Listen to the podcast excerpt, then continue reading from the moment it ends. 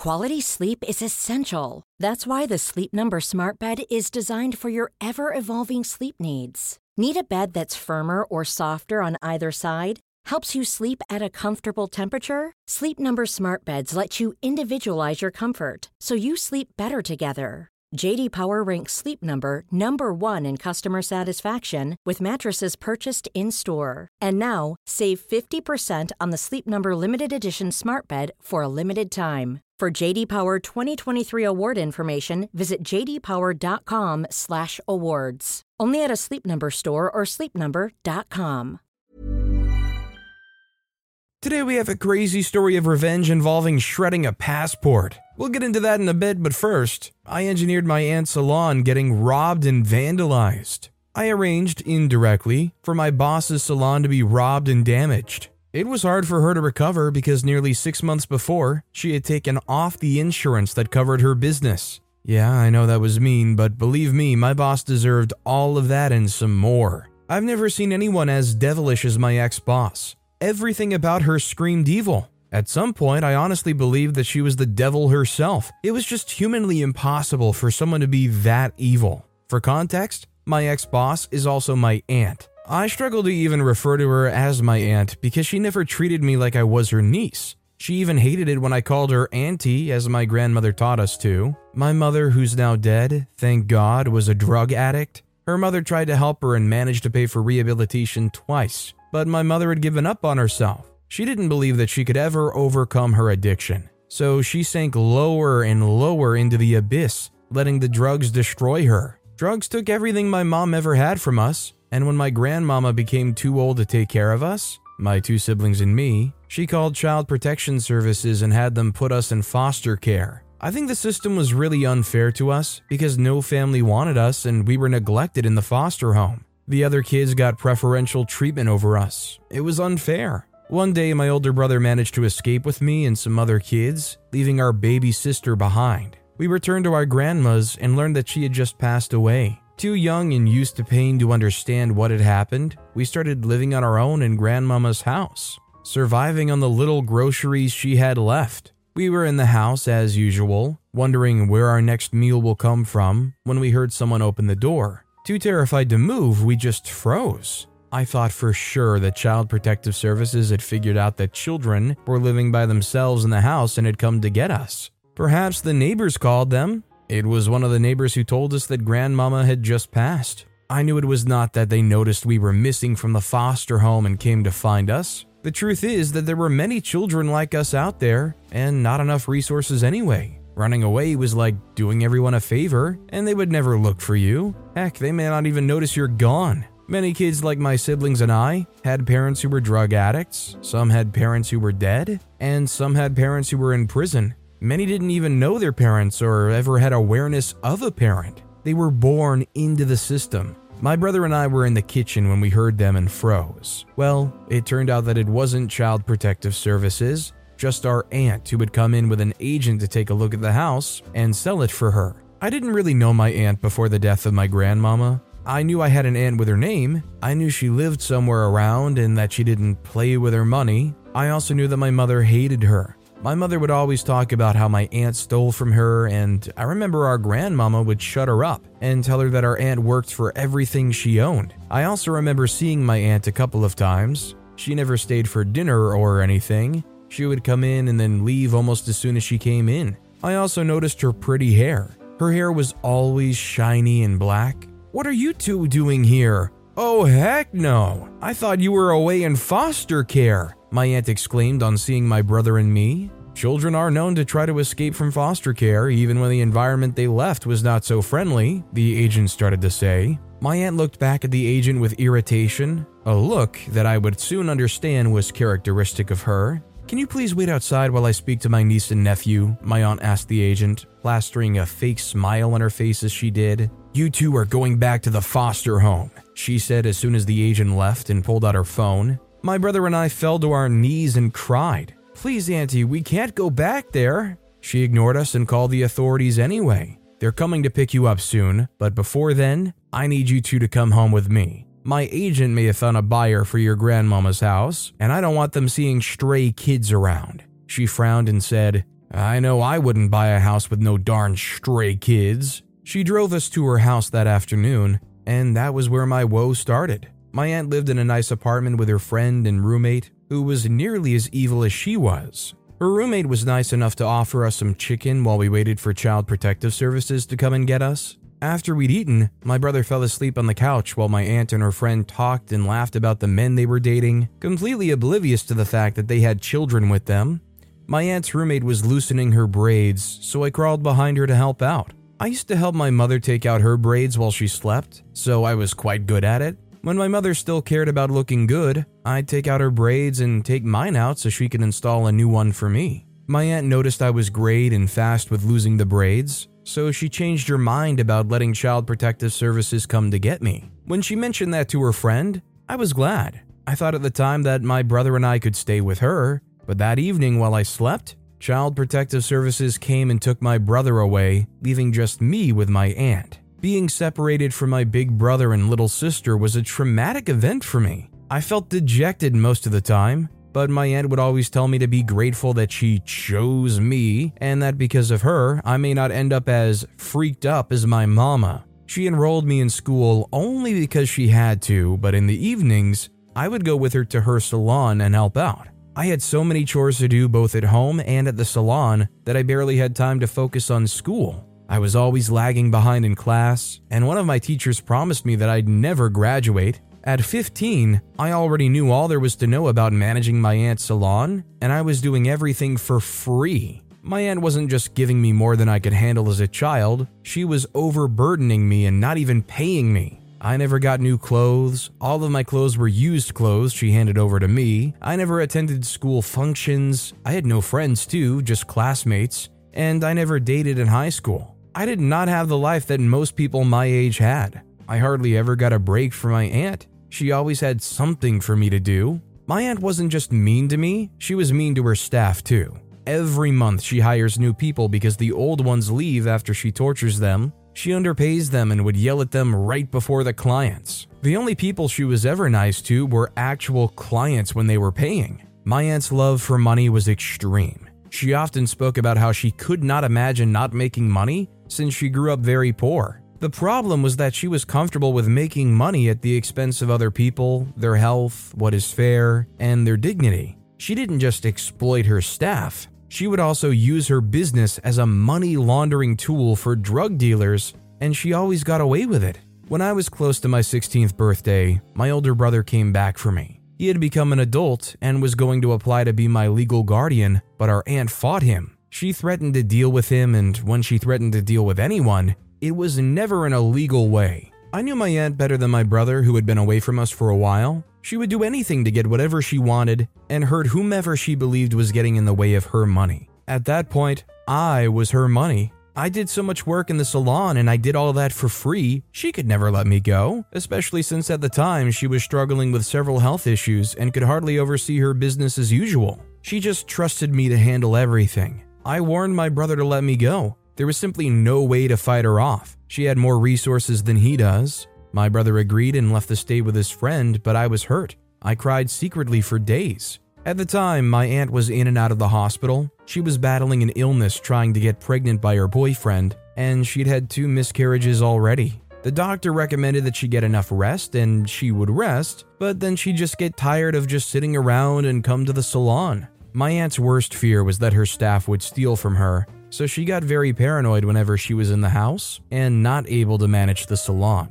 For some strange reasons, though, my aunt never strongly suspected that I'd do anything to harm her business. I could tell that she trusted me, and it was probably because, for years, I saw her as family and treated her as such, even though she treated me badly. I did not have a mother, so in my head, she was my mother. I stopped being so emotionally attached to her after she threatened to harm my brother for trying to take me away from her. I knew it wasn't because she loved me that much. She just loved that she could use me without compensating me or suffering any consequences. That was when I started to feel intense hatred for her. I hated her for how she treated me badly and how she made me miss out on my childhood. The last straw that birthed my revenge happened one evening when it was just my aunt and me at the salon. We had closed for the day and I was very tired. I sat on one of the customer's armchairs just to get some rest when I fell asleep. My aunt tapped me to get up and ordered me to receive some bottles of hair oil she'd ordered. I took the carton from the delivery guy and was walking into the salon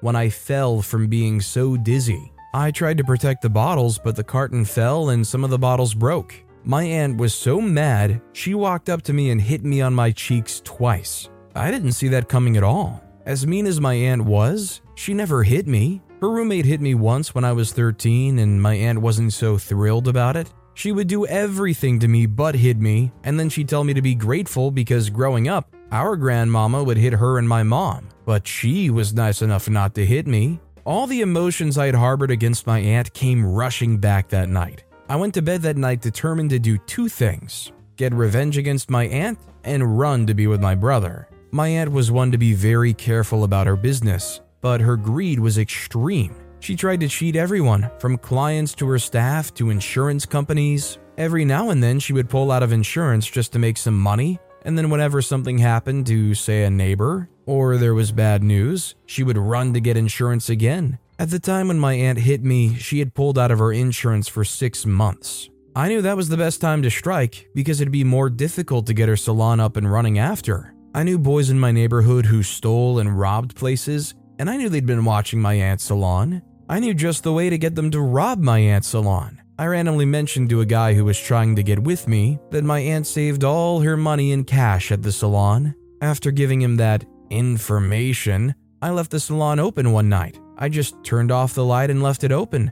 I knew the boys were just lurking around and waiting to see if they could get in. Before that, I'd said goodbye to the girls I spoke to at school and had arranged with my brother to come get me. That night, I went straight to the motel my brother stayed in and we drove away. One of the girls who used to work in my aunt's salon and I had become friends, so I let her in on my plan. She was glad to find out that I was finally getting revenge against my aunt. She was the one that broke the news of the robbery that happened at my aunt's salon that night to me. Apparently, the robbers came in looking for some cash and they turned the salon upside down.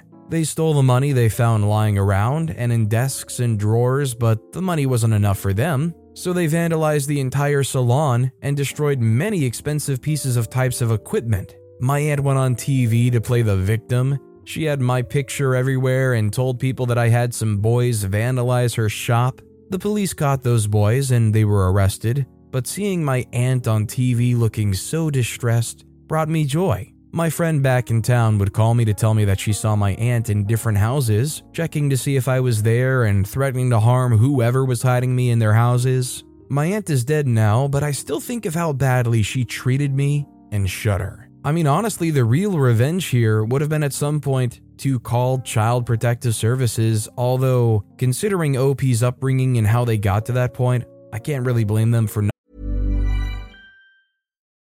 Millions of people have lost weight with personalized plans from Noom, like Evan, who can't stand salads and still lost 50 pounds. Salads, generally, for most people, are the easy button, right? For me, that wasn't an option. I never really was a salad guy. That's just not who I am. But Noom worked for me. Get your personalized plan today at Noom.com. Real Noom user compensated to provide their story. In four weeks, the typical Noom user can expect to lose one to two pounds per week. Individual results may vary. One size fits all seems like a good idea for clothes until you try them on. Same goes for healthcare. That's why United Healthcare offers flexible, budget friendly coverage for medical, vision, dental, and more. Learn more at uh1.com. Storytime is sponsored by BetterHelp. Nearly everyone at some point in their life will struggle with their mental health, whether that's something stressful at work, in a personal relationship, or something else. I know that I really struggled with anxiety in my early 20s, and therapy was a massive help for me. That's why I'm a massive fan of therapy and today's sponsor, BetterHelp. If there is anything in your life, big or small, that is negatively affecting you, get it off your chest with BetterHelp. It's an online therapy service that, after finishing a small questionnaire, will match you with a licensed therapist, where you can book appointments that match up with your schedule at any place or any time. And if you feel like you're not bonding with your therapist, you can switch at any point for free. Also, therapy isn't just if you're struggling with mental health. If you're looking for guidance or ways to improve your social skills, life, or relationships, it's a great judgment-free way of doing that. Get it off your chest with BetterHelp. Visit betterhelp.com slash storytimepod today to get 10% off your first month. That's betterhelp, H-E-L-P dot com slash storytimepod. Not wanting to go that route? That said, our next story is Husband uses me to get citizenship, so I shredded his passport. I've heard of people getting married on a contract basis. You know, the kind of marriage where a citizen marries an immigrant in order for him to get a conditional green card and eventually a permanent resident card. I heard that the immigrant usually pays the citizen some kind of weekly or monthly fee, while some people actually do it for free if they're close to the immigrant in question. One time it felt like that was all I was hearing about. A neighbor's daughter did it, a friend of a friend did it, a course mate's twin brother's sister in law did it. Personally, I don't think I can sign up for something like that. I think it's fraudulent, and I like to think of myself as an upstanding citizen of the country. If you want citizenship status, why not go through the appropriate way? Anyways, I never gave too much thought about it. Of course, it shouldn't matter, right? If I don't want to do something like that, I can't be forced to do so. I didn't know that I could actually be manipulated into helping someone get their green card. I thought my ex husband Joshua loved me. All the signs showed that he loved me, and I went with it, not knowing that it was all a lie. Of course, I found out and made sure that he didn't get away with it. Here's the story about how I met Joshua up to the time I reported him to ICE. I remember the night like it was five minutes ago. It was a stormy night, and I was sure that it was going to rain. Because of this, I decided to close my pastry shop early. I already had a massive sale during the afternoon rush, so I was already tired. All I wanted to do was go home and binge some YouTube videos and fall asleep with my shoes on. I closed the shop around 8 p.m. and took a cab home. Thankfully, my roommate Cindy, a final year college student, wasn't home. She liked to play loud music, and no matter how much I complained, she wouldn't turn it down, not for long at least. If it was anyone else, I would have left her center packing, but she's not just anyone. She's my best friend's younger sister, and I love her. Anyways, she wasn't home, so I got to my room. One or two YouTube videos later, I fall asleep on my bed, only to be woken up less than an hour later by a phone call. It was April, Cindy's older sister and my best friend. She said it was an emergency and I needed to meet her at a bar. I jumped out of bed and grabbed my clothes. I thought it was really an emergency. Maybe someone was injured or had an accident or was robbed. My mind raced through millions of possibilities as I hailed a cab and rushed over to the bar and the address she sent me. Imagine my disappointment when I get to the bar and saw that she was drinking with Cindy and some friends.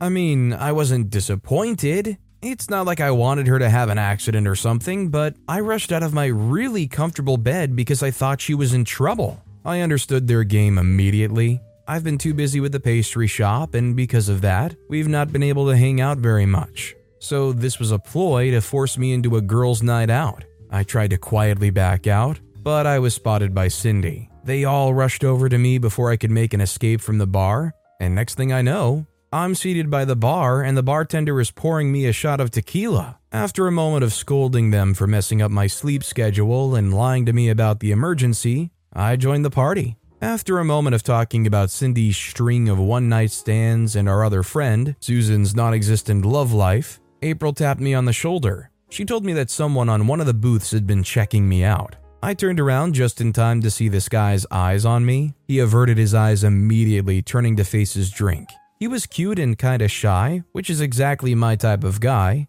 I wasn't in a flirting mood that night though. I wanted to get to bed early so I won't be cranky at work the next day, so I just decided to face my drink. April and Susan tried to get me to talk to him, but I didn't. A few minutes before I decided that I was leaving, the bartender served me another drink, one I didn't order or pay for. I told him about it, and he said that the drink was already paid for. When I asked by whom, he pointed to the guy behind me, the same guy April showed me. He smiled at me and waved. April and Cindy nudged me once again to go and talk to him. I was still having second thoughts, but the girls bought another round of drinks, which means that we're not leaving anytime soon. Eventually, I gave in. I walk over to the guy's empty booth and decided to talk to him. I thanked him for the drink and introduced myself. He told me his name. We're going to have to call him Joshua for the purpose of this story. He told me he was from South Africa and he came here to get his master's degree. And for the meantime, he was a chef in a restaurant downtown.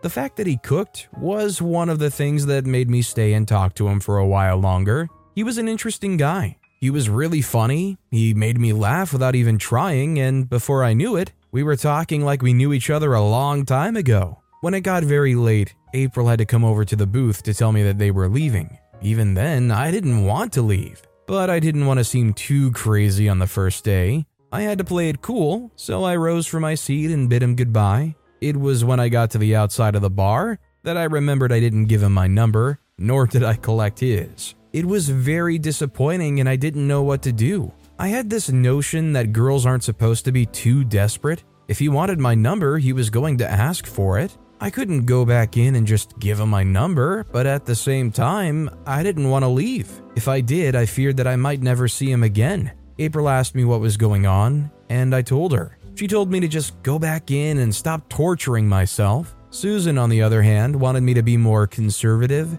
She had the same thought as me, in that it's not cool to go back to give him my number. We argued the pros and cons for over 10 minutes, and just when I was about to agree with April and go back in there, Joshua hurried out of the bar, looking around frantically. His eyes landed on me and he heaved a sigh of relief. I waved and walked over to meet him. There, he told me that he totally forgot to get my number and as soon as he remembered, he rushed out of the bar hoping that I would still be hanging around somewhere. We exchanged contacts, and he promised to call me as soon as he gets home. He called a few minutes after I got home, and we continued to talk till I fell asleep.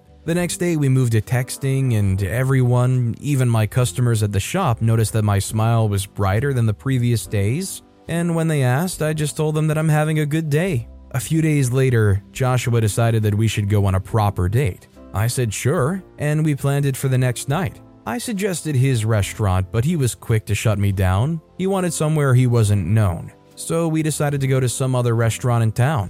After that, we got frozen yogurt and walked around town talking. After that day, we became closer. He came over to my shop every time he's off work, and sometimes he'd assist me when there's an evening rush. We started dating officially like five weeks after we met in the bar. Joshua actually asked me to be his girlfriend on the first date, and even though I wanted to jump at the chance, I had to be sensible. All my past relationships ended because I rushed into it and I didn't know them very well. I didn't want the same thing to happen with Joshua. I wanted to do it the right way this time and know as much as I can about him before I step in. Lol, what a joke. Anyways, it was when we were already in a relationship that I actually came to the realization that I've never been to his workplace. I asked him about it one evening when we were hanging out at my place. By this time, I've never been to his apartment too, but he had a reason for that. He lived with a slobby roommate and his place is a mess. Stupid reason now that I think about it. Anyways, I asked him about his place and at first he tried to brush it off, but I persisted. Eventually, he told me that his restaurant was always busy and his boss doesn't like visitors. I didn't believe him one bit and it made me a little suspicious. There are lots of ways he could have shown me where he worked. I could come over when they were about to close, but I didn't discuss the issue anymore. I had the feeling that no matter what I said, he was going to find a way to shut me down. At this point, I had a lot of conspiracy theories running through my mind. Was he really a chef? What if he just lied because he knew that I was a pastry chef and he wanted to get closer to me? What if it was all a lie and April or Cindy set the whole thing up? It sounds crazy now, but I promise it made perfect sense to me when I was thinking about it. I decided that instead of confronting him, I was going to show up at his workplace. I asked him to sleep over at my place one night so he could go to work directly the next day. When he went to work, I followed him in a taxi, and when we got there, I was shocked at the discovery. He worked at a restaurant, truly, but not as a chef or even a waiter. He washed dishes in the kitchen. He'd been lying to me from the start. I left and we had a huge argument when he got back. He explained that he was ashamed about what he did, and he told me a sob story about how he came from nothing. I had lots of questions. He's done with college, so why is he still working as a dishwasher? He said he came to the country on a student visa and the jobs he could do was limited. He was telling the truth, and I believed him. The only problem was that it wasn't the whole truth. Next, he said that he was working to get his residence card, and when he did, he could take on better jobs. I didn't ask any further questions on this, and we moved forward with our relationship. Less than six months later, he asked me to marry him. I was so love struck that I didn't bother to think critically about what was happening. I said yes immediately. Even when my friends tried to get me to be rational, I didn't listen to them. I didn't know what Joshua did to me, but in my head, they were jealous and didn't want to see me happy. This was the stupidest time of my life. We got married and I was still love struck. Till my eyes opened less than a year later. I went to work but came back immediately. I forgot the keys to the shop. When I got back home, Joshua wasn't in the living room. He was talking to someone in the bedroom. At first, I thought he had a woman with him, but as soon as I get to the door, I learned that he was talking to someone on the phone. It sounded like he was talking to a woman and they were very close, really close. I stayed at the door, listening into their conversation. It was nothing at the beginning, and just when I was about to leave, he brought up his immigration status. He told the person that he's had to lay low with a dishwasher job in a restaurant, and since he had married a citizen, he'll get his temporary green card in less than two years. It was as though my heart cracked into two as the words dropped from his lips. He went further to tell the person that they should be patient, that it was going to be over soon, and they shouldn't be worried because he wasn't falling for me. Then he said it bluntly that as soon as he gets his green card, he's divorcing me. By this time, I was already recording what he was saying. I started recording when he said something about being married to a citizen, and by the time he was done, I had enough evidence to send him back to where he came from. I stormed into the room and told him to get out of my house. I made him pack his bags and leave immediately. That's not all. I called my lawyer and showed him the evidence I had against Joshua. That same day, I called ICE and sent them the evidence. They kept Joshua in custody, and as soon as the divorce process was completed, he got deported. Now, I don't know where OP lives that they just called up ICE and reported this guy, and there was like a severe crackdown that went on. But does it really work that efficiently? Like, if you're living in the heart of Texas and you call up ICE or some kind of tip line or whatever and say, you have this person here who has pulled the wool over your eyes for so long, are they really just gonna be like, all right, boys, we got one, go, go, go, and bust down OP's door trying to find this immigrant? But with that being said, that's all the time we have for today. Now, if you want to hear another absolutely crazy revenge story, check out that video on the left. Or if you missed my latest video, check out that video on the right. That said, I'll see you all next time with some more stories. Hey, it's Paige DeSorbo from Giggly Squad. High quality fashion without the price tag? Say hello to Quince. I'm snagging high end essentials like cozy cashmere sweaters, sleek leather jackets, fine jewelry, and so much more. With Quince being 50 to 80% less than similar brands. And they partner with factories that prioritize safe, ethical, and responsible manufacturing. I love that. Luxury quality within reach. Go to quince.com slash style to get free shipping and 365 day returns on your next order. Quince.com slash style.